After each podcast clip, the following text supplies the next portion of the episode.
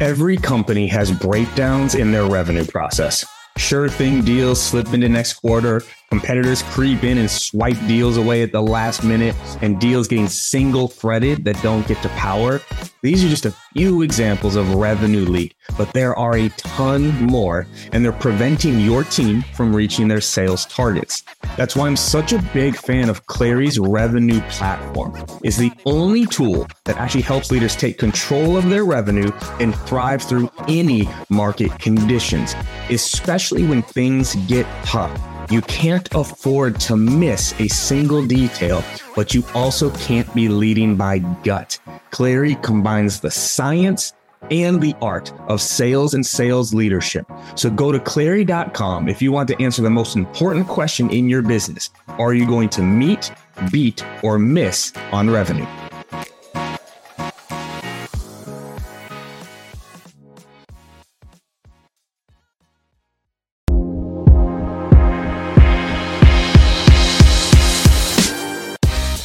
Welcome to the Live Better, Sell Better podcast with your host, Kevin Dorsey of Inside Sales Excellence, the number one Patreon group and YouTube channel for tech sellers and tech sales leaders, where we dive in deep for tactical advice on how to book more meetings, close more deals faster, and lead sales teams to success. But we don't stop there.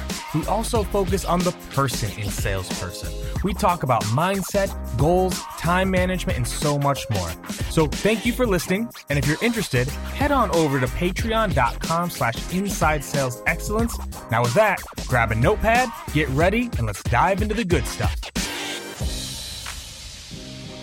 What up, everybody? Welcome to another episode of the Live Better, Sell Better podcast. This is your host, Kevin Dorsey, aka KD, and today the rebellion lives. Today we rebel. Today we break free of the chains of the old way of selling, the old way of doing things, because I have the sales rebellion himself, Dale Dupree, on the show today. Now, some quick background on why I have Dale talking today. So, first of all, Dale was brand building before brand building was cool. Dale was rebelling against the old school, outdated, shady sales tactics in the in an old industry, not a new industry. Before it was the hip thing to do. Dale was keeping it real before Gary Vee was telling everyone else just to be authentic. Dale has been a rebel in the sales game for a long time now, which is what has led him to amazing results and success, not only for him, but also the people that he coaches, works with, reaches out to. His influence has been massive, and he is here to teach us his rebel ways. Dale Dupree, welcome to the show, my man.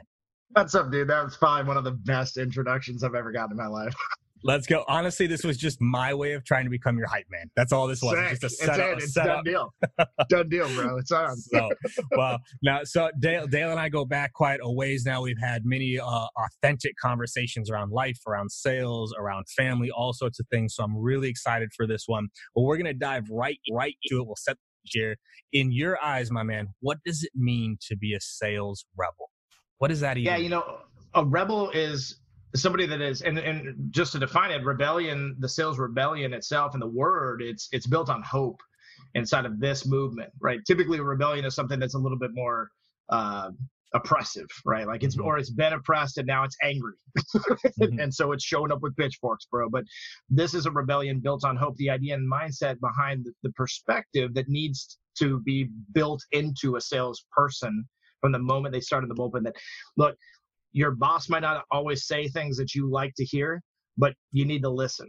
Your your lifestyle might not always be the way that you want it to be but you need to accept it and embrace it because those things that suck those things you don't like are what will truly mold you. But to always in the back of your mind be remembering that authenticity at the forefront is the most important thing that the basics of human communication and interactions are the most important of all things that becoming a rebel means servant leadership. It means people over products. It means community and culture over commission checks. It means giving people experiences instead of performing pitches. And that's the baseline of what we do Shoot, we could end the episode right there. Damn. Right? Okay. So let's get into this here, right? Because when we talk about being a rebel and having the right mindset, let's talk mindset first. What is the mindset of a sales rebel? And then the follow up to this is how does one develop it? right? So, what are some of those core mindset things people need to have? But then, how do we develop it? You know, I think when people get into sales in the beginning, they have everything is is very bright, very shiny.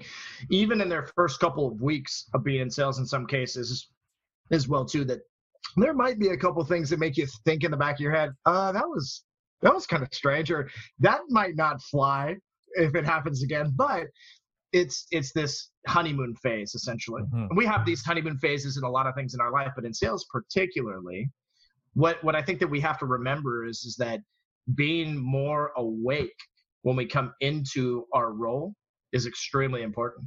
Being more authentic to the truth of what we're about to go and do. The sales world is lost, broken, and weary.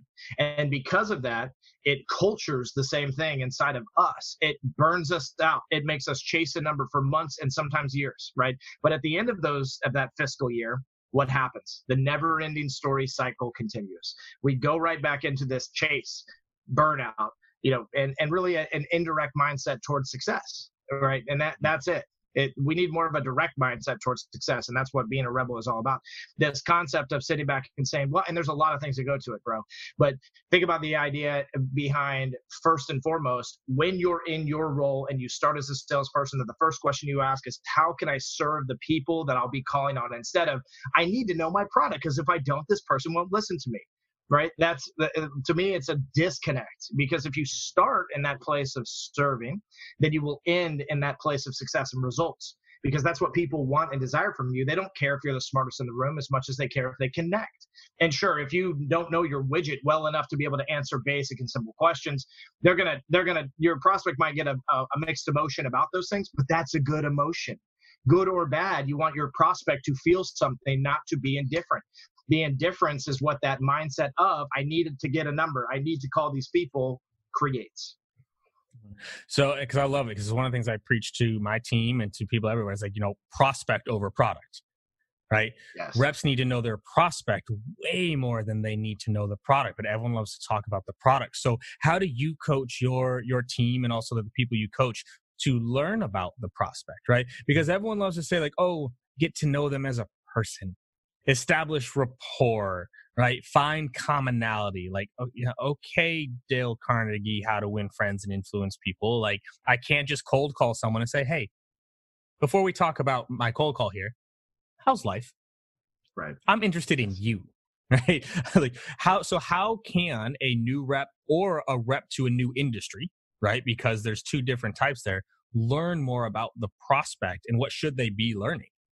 Yeah, it's the idea of, of a mirroring mindset where, where if they create relevance and familiarity in those first dials, um, and impact as well too because i don't believe in the value concept as much as some people preach it and only just because the word value is so loaded. Mm-hmm. value comes inside of the sales cycle right? Not necessarily up front with the prospect. You know just because you sent some articles to somebody that they could read doesn't mean they have the freaking time to do it in the first place right? So how is that really creating value? But impact is important. So relevance and familiarity though i think are the two things that are that are very clutch in that beginning cycle of cold prospecting. But i mm-hmm. also say this it's like you were just talking about if you if you uh, we have we have people that have even come to us and said, "Man, we really like your your your ideology and your thought process." Matter of fact, I've been trying to do it, and it just doesn't really seem to work. Maybe you can help me do it better. Well, tell me more about that. And it's like you just said, you get some. They say, "Yeah," I get them on the phone. I say, "Hey, I just want to learn. How's the pandemic treating you? How are things over on your end?" And those are good questions when you know somebody, right? Mm-hmm. But when you don't know somebody, the there is an awkwardness at the end of that conversation when they're on the other line waiting for you to basically say nice to speak to you and hang up and you're thinking if i don't set an appointment right now what was the purpose of these 10 minutes? Right? Mm-hmm. and that's a pressure you don't want to build for yourself in the first place. You have to get the pr- prospect's permission to sell them something right? And that has to be what the first call is all about. That hey listen this is what i do but the only way for us to really impact each other and for me to build that relevance and familiarity to begin with is for you to trust me. Mm-hmm. so here are some key points around things that number one you hate right in your office right now. We know it you know it and and, and a lot of people probably try to tag you on it and make you feel pain to make you give up and say uncle but i want to holistically approach these things. I'll spend six months in this if i need to right without saying these direct words. Mindset right is what you asked. Mm-hmm. and the idea being if in your heart of hearts you're thinking about what is really directly affecting this person in regards to how they feel about me uh, can they trust me? Do they hear me saying to them i'm relevant to their solution to the things that i can fix? Then it changes the game entirely. And, and to give you a, an example for the listeners that, that are that are here because i know that the big thing for for all of us in the sales world is like how can we how can someone hear what i say right now and not just go dale that's a great idea but make a result? Is that we just set it in a call block with one of my students and what we had him doing and we did and we have most students do this in particular but we let them find their own voice is that we let them fail right around this this concept. And so what we do is we tell them to be proactive in their approach. And now everybody kind of hears that differently but let me tell you about this young man who is a stud. Kid's 19 years old. He's going places and he gets the prospect on the phone and says and simply states hey listen i know that i'm probably the hundredth cold call and that there's no prize for that I know that people particularly call you up and and they try to force a couple of these things down your throat when they first get you on the phone, ask you for 15 minutes, and you're tired of that shit. Am I right? And by being proactive in regards to what it is the emotion is that the prospect feels and that the that the buyer knows to be relevant and true, they suddenly approach you differently. Hmm. Yeah, you're right. So what do you want? Right. So now the challenge is on, right? It's like, so what yes. do you want? right? And and that's when you get to shine, right? Because the stage is yours, the mic is in your hand, the spotlight is on you. There's a thousand people in the crowd watching. What are you going to do? And because you've set it up from this perspective of emotion, right, and not intelligence. Now, intelligence is where they go, but if think about it like this, bro, and everybody listening, if you can get the heart of hearts to say, man, I need to translate to my brain right now and my intelligence and say, how do we make this work? Because I like this kid, right? Mm-hmm. When we can start to reverse engineer the cold call, basically, it will work more effectively. And it, it doesn't mean it's a silver bullet, right, bro? But it, it, it helps from that perspective. Because in the industry, everyone loves to talk about personas, right? You're calling this persona, you're calling this persona. But one that a lot of people don't talk about is the salesperson persona. And salespeople put on this weird persona all of a sudden. Like they start using words that they never ever use, right? They get you on the phone. It's like, Hey, Dale, appreciate you taking my call today. Now, before we jump in, I was curious what does your current situation look like and how is it impact? And we use words we never use, right? Well, Dale, the reason for my call today is this right? Let me ask you a question. Like we put on this weird salesperson persona where it is, it's going to be people like you, people like the um the 19 year old you're talking about me, where it's like, hey, dude, let, let's chat here real quick. Okay, let's not pretend that this isn't a cold call. Let's not pretend, right, that you aren't ready to hang up on me. But can you give me that chance and that authenticity, right, which you've talked about a lot, like comes through? Why why is authenticity missing so much in the sales world right now. Like, why are people not bringing themselves into the sale? Bro, isn't that the nuttiest question you could ever ask out loud? You know, like mm-hmm. makes you feel insane almost when you mm-hmm. ask it, but it is such a relevant question right now. And to go back to this whole concept of the persona of the seller, right? That this is what I used to do um, back when I was still uh, a VP of sales to my reps is I, they would show me their emails that they sent, and they would say, "Is this good?" And what I would do is I would I'd always screenshot the bottom. Like the rest of it was it was all mm-hmm. garbage, mm-hmm. right? but I'd go right to the bottom, especially when they were learning from me in the beginning and coming from different cultures and being forced down this tube of this is how you do it, right? They it's hard to break those shackles, but they go to the bottom and I would circle their their the end of their email every time, which would be regards right? Or like salutation, like, oh my yes. God, what in God's name is that? Right. And, and so what you're saying is relevant because when you start, when you get somebody on the phone and you start saying things like, I want to tell you about Gartner's magic bubble, you know, that we can put you in and with a hundred different blah, blah, blahs that you don't even understand what I just said about. When we start speaking this language of what our company has defined us to go out and tell people about, but the prospect sees and hears as hieroglyphics to include our actual words. We are literally dumbing down the sales process, and our authenticity is choked. This is the thought process for me, bro, and I, this is how I teach it. Imagine you go into a party and you walk up to the keg, and there's a guy holding red cups. And he and you know it's 10 bucks it's always 10 bucks always has been it's probably been 10 bucks since the 70s right mm-hmm. so so you got your $10 bill you walk up to this dude and you were to say hey my name is dale and, and listen i actually am selling financial freedom today and i just need to get 15 minutes on your calendar um, would that be appropriate to do right now or blah blah blah right mm-hmm. Th- this idea of wait a second, when you met somebody in the playground, when you were at a party for the first time, what, what did you do when you met a stranger? Why do you do that differently now when you're on the phone with somebody? Yes, there is a subject matter at hand. Mm-hmm. I would like to help you with a product or a service, but we're talking about people. And the more that you can interrupt the normal pattern of what they're typically getting from a salesperson, the better, because they want to be brought back into a, a nostalgic state of a conversation instead of being talked at right? Instead of having their boss tell them constantly, you suck, do your job better, right? Stop letting salespeople through, right? Mm-hmm. Or the person that does the decision making, you know, having internal arguments with people and having to deal with other vendors that suck themselves. And, and when they hear this person coming to the, the, the plate, batters up, and and they and they hear them lay the bat down and say, just strike me out. I'm good with it. Like I can take it because I know that I'm coming back next inning or maybe in a couple innings, but I'm coming back and then I'm not mm-hmm. going anywhere. And even after we lose, I'll see you in 10 games, right? And then I'll see you next season and I'll see you again and again. It's a long game concept. And no salesperson on the planet that gets into sales at the beginning, especially, is thinking this way, no. right? So that's what people got to start start thinking about. That's authenticity right there, bro. That unlocks and, and so and what he just said there too that was so gold right? We talk pattern interrupts and a lot of people t- talk about pattern interrupts but they don't actually one know what they are or two why they're doing it. But it's not what he said there he phrased it different. It's like you're trying to interrupt their pattern of their perception of a salesperson but on the flip side you're also trying to break the pattern of their work persona there is a difference between my VP persona, right? Who I am at work and what I think about, and who Kevin Dorsey is.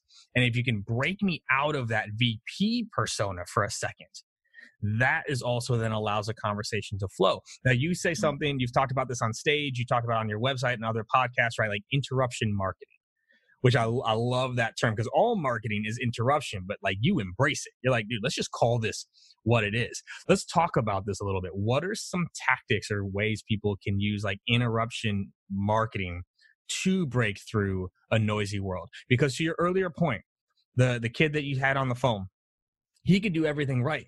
But because he's the 100th cold call and the 99 other cold calls sucked, it doesn't even matter if he's great, right? The person's like, sorry about it. You are one out of a hundred and I ain't right. got time for you. So we got to break through different ways. Talk to us a little bit about interruption marketing, what it means to you, how you've used it, and some of the clever things that you've done there. Yeah. So th- what I'll do is I'll tie this into the real concept of it. So when we say interruption marketing, we say it as a surface level statement because we want you to ask more, more than anything. Mm-hmm. And and because a lot of people just typically they go, oh, I've heard about that. I know what it is. And and then and then the haters go, yeah, it is an interruption to market anything to me or to sell anything to me right? And and I love all those outlooks, right? Because we have something so much different and more brilliant than any of those statements, which is that interrupt marketing is experience driven. Simple as that. And now when you start there, you could probably even be sitting here listening to this going, well, yeah, okay. It's kind of what I was thinking anyway, right? Well, think about it like this. And we have multitudes of campaigns, the Rebel Letter campaign, the, the Rebel HR resume campaign. We've got box campaigns. We've got trophy campaigns. But this is the thing that nobody talks about. Is a lot of people say, send a shoe and tell them you got one foot in the door, bro. They've been doing that since the 60s and the 70s, right? And these are those are gimmicks, right? More than anything. Does that speak to your buyer? Is it relevant? Is it familiar? Or is it just something zany and wacky? Right. Mm-hmm. And so our campaigns that we create are relevant. So let's take the Rebel Letter campaign, for example. It's a seven touch cadence and it also has a four four digital versions of it as well including um, one that we just added it, added to it thanks to a young man named Dan uh, at a company called Alltech. Shout out to Dan.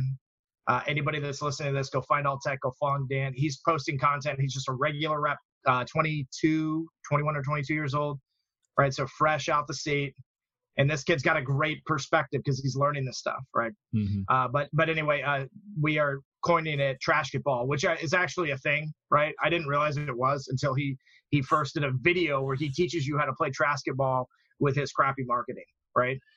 That is relevant, right? Because yes. everybody feels that way. And so now tie that statement that I just made into our Rebel Letter campaign. Well, there are literally seven touches that, in a different way, tell you we know that 90% of the sales and marketing you get sucks.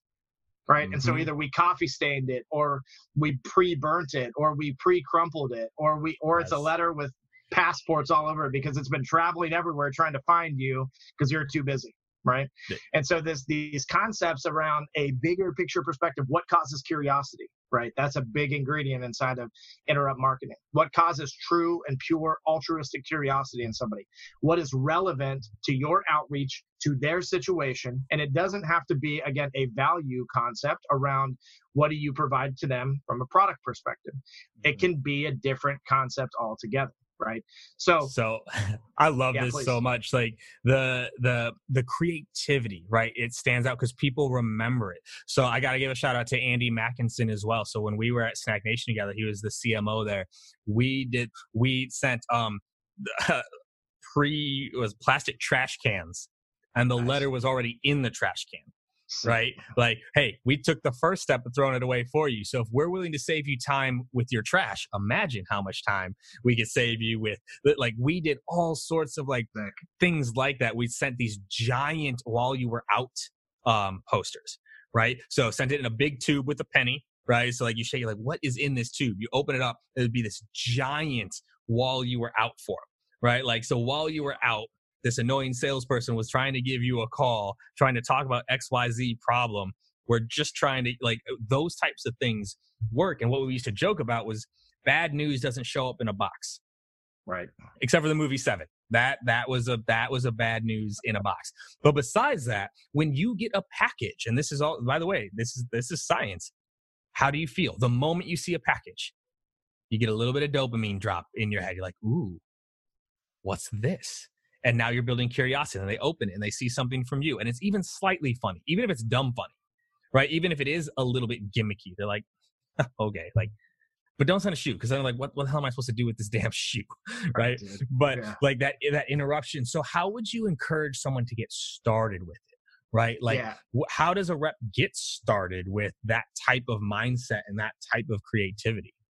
Right. Yeah. And by the way, if it is a shoe, it better be a Jordan. If it's not a Jordan, right. then like it's going, dude. Like, and right. I don't, don't want anything to do with you at all yeah, whatsoever. I so I, I, don't want one Jordan either. Like, don't send me one Jordan. Like, the yeah, hell am I right? supposed to do with that? you better be sending the second one right behind it. So, uh-huh. That I, I, would tell people this, like that's why we founded the rebellion because we sat back and we said to ourselves, this could actually be a lot easier than people make it out to be right? And it can also feel personalized because mm-hmm. even inside of the Rebel Letter campaign, even though there are there are familiar pieces. And actually, so the first time I ever heard about what your your trash can idea concept, it was 2004. It was a realtor, and it was 2010 when I had heard about it and created the crumpled letter to begin with, and then innovated it into coffee stains and pre burns. And, and th- this is what attracted me to it. It was again is this concept of it feels like they're talking to me, right? Mm-hmm. And so, what I would tell people is sit back and realize and recognize that you actually have a gold mine of thoughts in your head right now around this idea of that statement mixed with what we're talking about here curiosity inside of an experience. So it feels like they're talking to me. I'm curious about what I'm looking at, and it's relevant to what it is that this interaction provides, right? You know, so having a holistic approach to the illness, which is inside of the, the rebellion would be our invasion invasion theory. The I stands for for illness instead of pain because we don't instead of saying things like you're having this problem or you know I can fix this thing for you, we very subtly and sarcastically talk about the concepts of what they're really being bothered by and the truth about it. Not just your your when I was a copier rep, it wasn't your copy machine breaks all the time. What we would say is we would say, picture this. It's 458 and you're just about to finish this final job for a bid that's going out the next day on Friday. And we would take them through the storytelling methodology module where it would ignite the brain and would cause curiosity and do these things of relevance, right? Where we spell out, oh, but then the copier jammed. Oh, and the company closes at five. Oh, and there's nothing you can do about it, and you're screwed, and the boss is firing you tomorrow. like, right. and it's all because of the vendor in which you chose to support you, right? So, so when you could take people to this place where they would go, ha, that's literally happened to me because you knew their industry, okay? Because that's one thing people don't think about. Mm-hmm. Think about your industry patient pop who do you sell to? And then specifically like for a copier person if the, if any of them are listening right now the idea is is you sell into all verticals. We'll start to say i'm going to sell into these five because i know them real well and i have gained an aptitude around them that's where you start you start in a very basic common sense concept and then also any idea you come up with just send it to me on linkedin and i'll give you an, an up or down vote on it and i'll give you content behind it as well too so people do it with me all the time um, and it's not something i necessarily advertise if you read my content all the time, you know that I do it, right? But but because getting a second look is so important. So even if it's not me, if it's KD, if it's your mom, it doesn't matter. The idea is is like let one other person look at it and say, this is what I see. And, th- and then you have that third person look, right? You have this idea of, and what is the expectation of the person that I'm sending it to now? Because I've heard it from the horse's mouth. So, mm-hmm.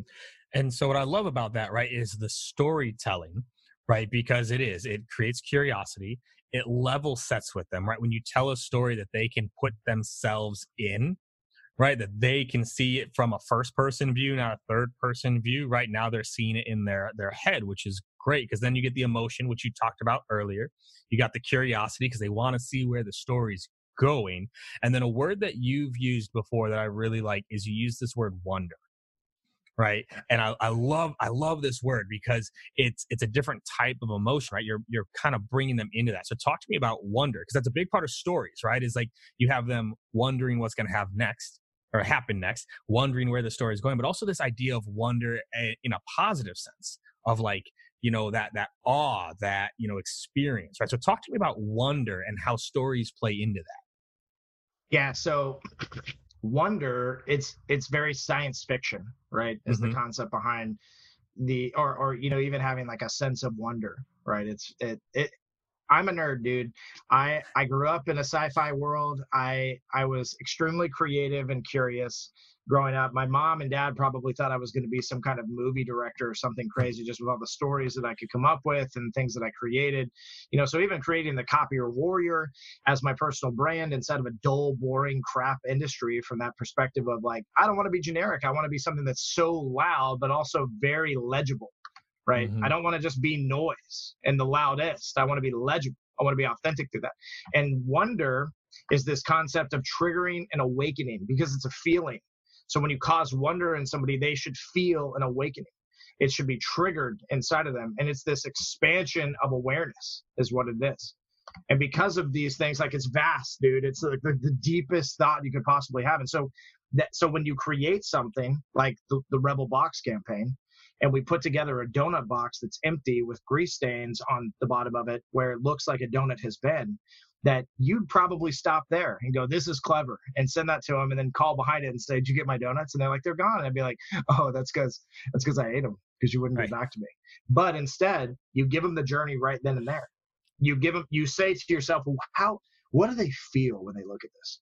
How do they react when they see this?" And if I wrote it in red like blood on the top of this thing that sorry, I ate these waiting for you to get back to me, and it looked like a horror movie, right? right? Because that's how they feel about salespeople, and that's how pissed they are about not having donuts right now. And then next to it, it had a little QR code. In their head and in their mind, that sense of wonder goes to a whole new level. So it's not mm-hmm. just this guy dropped off this box and then they open it and show it to you, and everybody goes, "Oh, that's kind of funny." Then they go, "No, no, no, pull out your phone and scan this QR code." And then you got all of a sudden you're looking at your metrics on the back and you got like 900 scans of your QR code because mm-hmm. everybody their mom was checking it out, right? And so now you've got an audience, bro, and that's what a, a sense of wonder really creates an audience. And what I love about you know interruption marketing or wonder marketing however we want to wonder prospecting whatever we want to call it what i love about it is the confidence it gives the rep and this is something I've talked about for a long time, is oftentimes I believe that type of prospecting works well also simply because the rep is more confident to make that call. They have a reason to call and they know they did something a little bit clever and they know it probably got either an LOL, a haha, or at least a smirk and stop, right? Where someone saw and they go, hmm. right? But it got something right? right? And now I'm making that call believing that person is going to engage with me in a positive manner versus when you're cold calling, you know, you know 90% of the people that answer that phone are not going to have a positive frame in their head when you talk to them. But if you did something ahead of time to warm that up, it goes a long way. Now, how can we do this digitally? Can we? Right? Because there might be some people listening going, well, I don't have a donut box that I ate all the donuts out of or a budget to send things in the mail, which is a whole different conversation. What are ways we can do mm-hmm. some wondering I guess call it digitally, whether that's email, LinkedIn, video, can you? Or is it like, no, hard stop. You got to send something physical. You can do either, bro, and we do either. You know, imagine that you were to tell the story via video and show people the tangible product. You know, like we had a rep um, just a, about a week or two ago call up and say, "Hey, how should I send this quote?" and here's my proposal format. And I said, throw that whole thing away and send a video of you basically showing the guy like a bunch of blank pages or with garbage all over them and and and like pretending as if you're reading something off the page and then and then saying to him in the same video and cutting it and editing it because i think a lost art as well too is again remember wonder remember experience if we just kind of shoot a selfie and we hold the phone in front of us the whole time there's nothing there right there's a message, but there's nothing else. And so take a few minutes, man. It's not a big deal. It takes 30 seconds per shot. You get four of them, right? You edit them all in real nice, and it takes maybe 10 more minutes. You close the deal. You don't have to worry about your close anymore. I didn't have a 95% close ratio because I was I was worried about whether or not I was in enough deals, right? Mm-hmm. I did it because I was comfortable in my abundance and that I believed in my experiences that I was giving, and that I knew that I was the best freaking copier sales rep in the world. And that's what Kobe Bryant taught me when I was a young man and read his book. And so, so for me, it was like taking these extra steps of saying to yourself, I want to be a legend, right? I want to be a rebel. That's who I am. That's what I do and making that choice deliberately. And so if somebody's, I, I, I say all that to say that if somebody's listening to this going, I don't have the budget for that. Yes, you do. Go drive an Uber for two weeks and then do it, right? Like make it happen. It's as simple as that, right? That's a John Barrows quote right there. Yes, but the, again, the idea is this concept of do you care enough right because nobody cares as much as you but again if if you wanted to like the rep that, that we had you know send that video you got to close you know, and he used digital and he got it closed. He got it closed so fast it made his head spin. He's like, that never happens. I never get the paperwork back that fast, right? So so it can be done, man. And everybody listening just needs to use their imagination and get creative.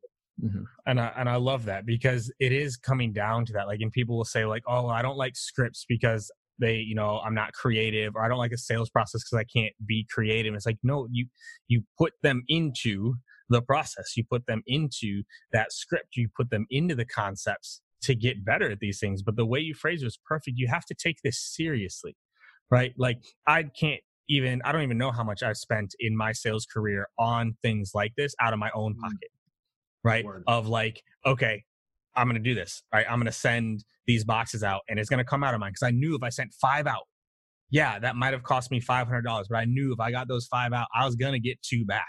And those two back were going to make me $3,000. So 500 for 3,000 you know, I'm okay at math, but I think that works. Right. I think that works. Now, I want to pull back to one thing here because it's been consistent throughout all this is almost everything you've talked about so far involves some form of a story, right? Some form of a beginning and and like what you're trying to make them feel. What's a good formula to develop these stories, right? Because you said like, you know, I you knew you knew the copier industry better than anybody. So you had those stories, right? How do you get those stories when you're first starting or how do you build a good story that then can impact your emails your voicemails your video your direct mail right? Like having a good set of stories goes a long way. Mm. how how can a rep develop that? Uh, you know what's crazy about this is that this question comes at me more times than I can count in more different ways than I can count too. Like people hit me up and say, Dale, you but you got your dad and the legacy of your father, and you've got this copier company that he was running that he sold, that then you became the number one rep at, and you've got all these things, you know, that make it so interesting. And I always I listen first, you know, but I when they get to the end of it, I stop that shit in its tracks Do not ever tell somebody else that they have a more interesting story than you. And if you feel that way, that's fine. But expressing that outwardly kills your own mindset around your unique story and how important it is to the people that you will impact. So sitting back and stop telling, stopping telling yourself that somehow the things that happen to you don't work. And this is as simple as this is, and Chris Watson is the best at this inside of my team, one of my squadron leaders of the rebellion. Chris and his storytelling methodology, he's got a four story concept, and uh, we believe in it at the rebellion. I mean, we teach it now fully. Like, we don't just have my adaptation of stories, we teach Chris's because he's the master storyteller. But we sit back and we say to ourselves, well, what is my story? Number one, you have to know your own story. Who am I? Know thyself. It's a principle that everybody should understand and that should they should be creating into a story. And i'm not talking about telling people that i was born here and and i you know i went to high school there. And like there are relevant things inside of those experiences that create your story. Do you did you did you have a mom and dad growing up? Right? What was the struggle on a day-to-day basis? Was it food? Was it bills? Was it right? Like this is the kind you got to dig deep you got to ask tough questions of yourself of other of people that you're talking to even but then inside of those moments you create relevance of a, inside of a story. If you have a perseverance story it's a brilliant thing to be telling your prospect right? Mm-hmm. hey listen i'm on the phone with you today because i never give up and i've called you probably a hundred times this is the first time you've picked up and i'm not going to let this opportunity slip. And so instead of asking you for a minute i'm going to tell you that i'm going to tell i'm going to talk to you for the next minute. And if you got to put the phone down and put me on speaker i totally get that right? But I'm going to talk to you for the next minute because I believe that this is destiny right here. And so here we go, bro. You ready for this? My name's Dale Dupree. I work for a little known company called the Sales Rebellion. Probably never heard of me. That's why they call me the best kept secret in sales training. Yada, yada, yada, yada, yada. You go and you believe and you create. And a story is simple, right? it truly is at the end of the day. People that sit back and they try to co- complicate a story or they try to create a, a middle and a beginning and then they're screwing it up. There's four parts to a story and that's all there is to it. And, and most of it is the story we tell ourselves, the story that other people tell about us, the story that we want to tell ourselves, our future story, right? And then this concept of the story that was, the legacy, right? Who were we? Right? And so if we can sit and put those four things together from that perspective, then we can build something that's very translatable to another human being that we're talking to. Now, real quick, just to recap though, were the, what were the four parts? Were those the four parts? Or yeah. can you not give us the four parts? I mean, those are pretty much the synopsis of them. Okay. All right. I, all can't right. divulge the secrets of Chris Watson, but I can give hey. you an idea around them, right? You got to hit him up. I will. I, I'm, I wrote his name down. Trust me when I say I'm following up because I know like stories are, are so core to to everything here. And so, so the last question I wanted to get tactical here before we get into our final two is the other thing I think you even opened with this, which also just continues to show me how you think about things and how core it is to you. You said serve the prospects right? We're mm. serving our prospects, we're serving our customers, we're serving even like our team members. How can we, as I'm gonna split this into two. How can sales reps do a better job of serving their prospects? And then how can sales leaders do a better job of serving their people? Hmm. This is a this is a, a very intimate subject for me.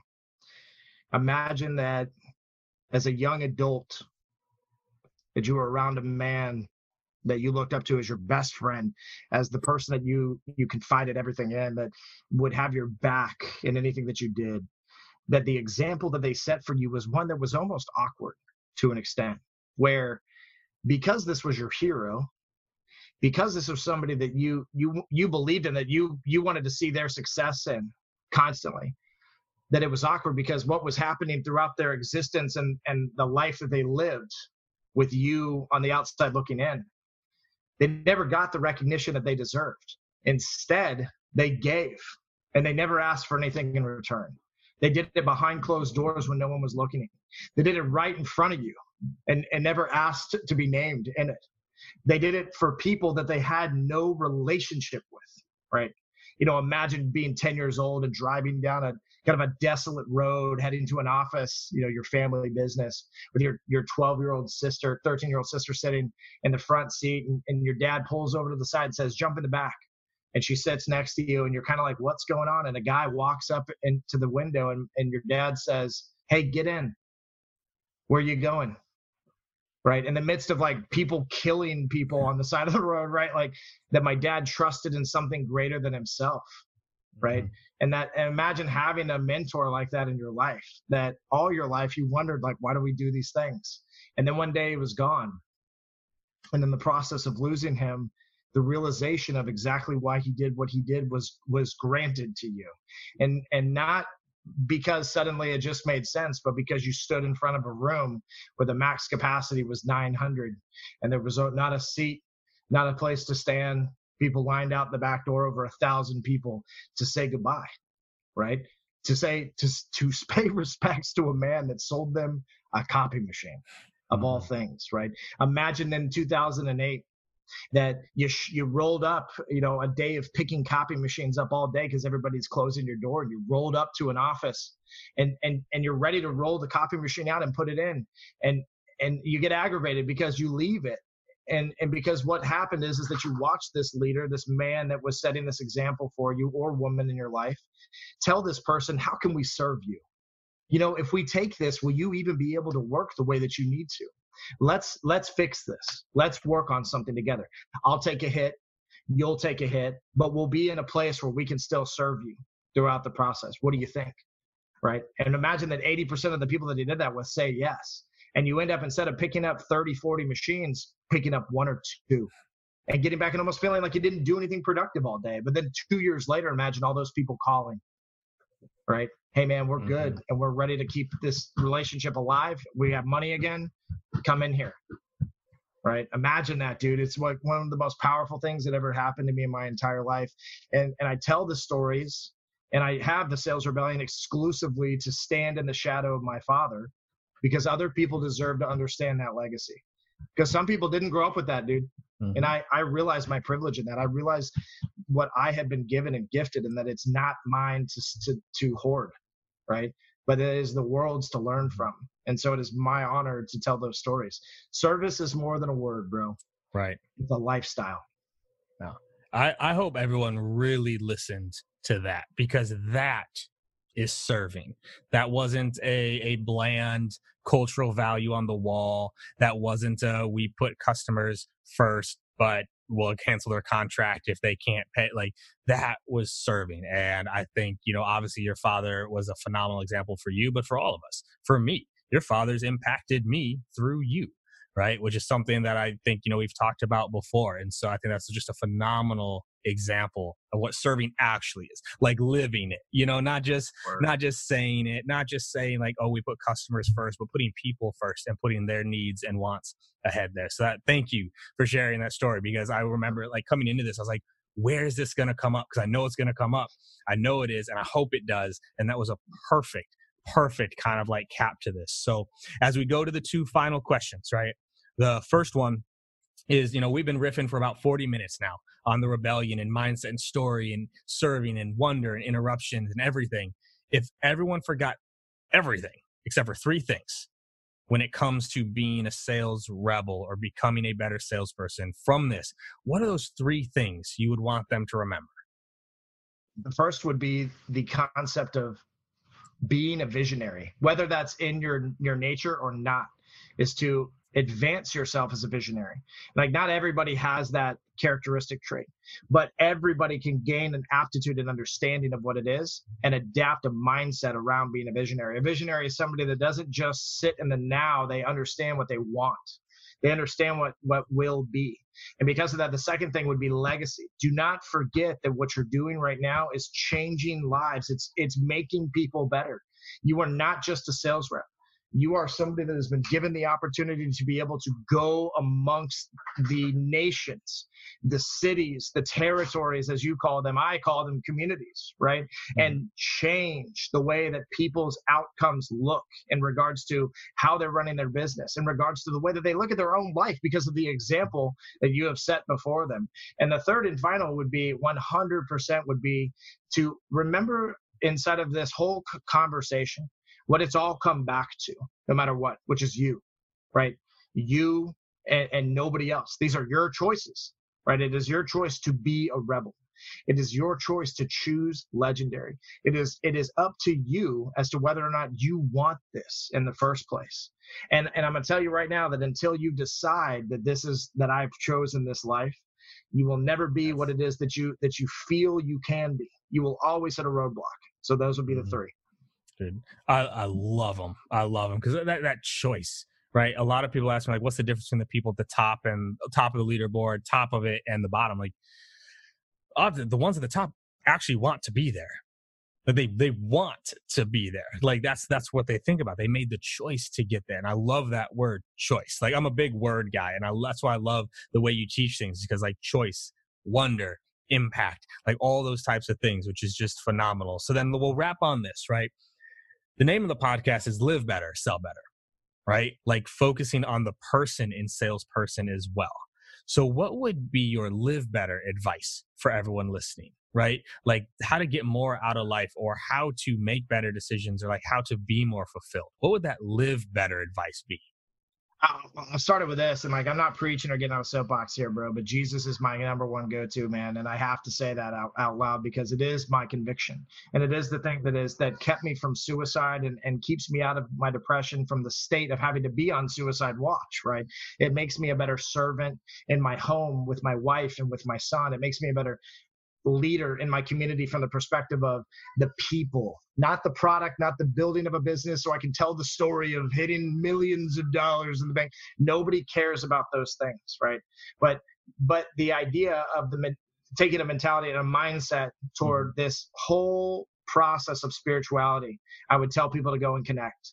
Because the more that you deny the concept around something greater than yourself, the more that you will fail because you will only be focused on you and because of that there you will not find the things that you desire. But i would say the second thing is this and and i'm going to go to something very specific here because you've said it even a couple times yourself here which is this concept of words right?